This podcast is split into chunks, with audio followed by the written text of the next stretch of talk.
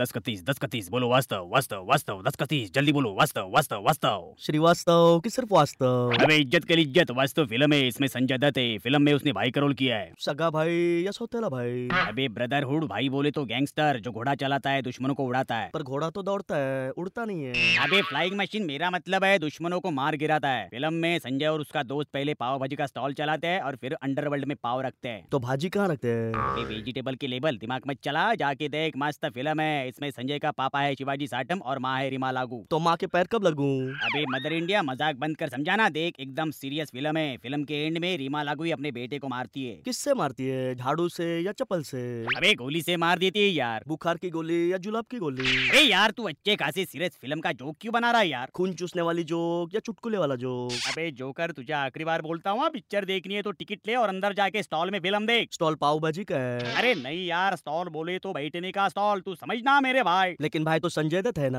अबे यार तू मेरे धंधे को डुबा रहा है यार समझाना नदी में डुबा रहा हूँ कि तालाब में अरे यार तू मेरी हालत क्यों नहीं समझता दिल की हालत या दिमाग की हालत अरे भगवान ये सवाल भगवान से क्या सवाल पूछता है मुझे बता दे मैं मंदिर जा रहा हूँ तो पूछ लूंगा अरे अरे अरे कोई मुझे बताएगा जब लोहा लोहे को काटता है तो कितने इंजेक्शन लगवाने पड़ते हैं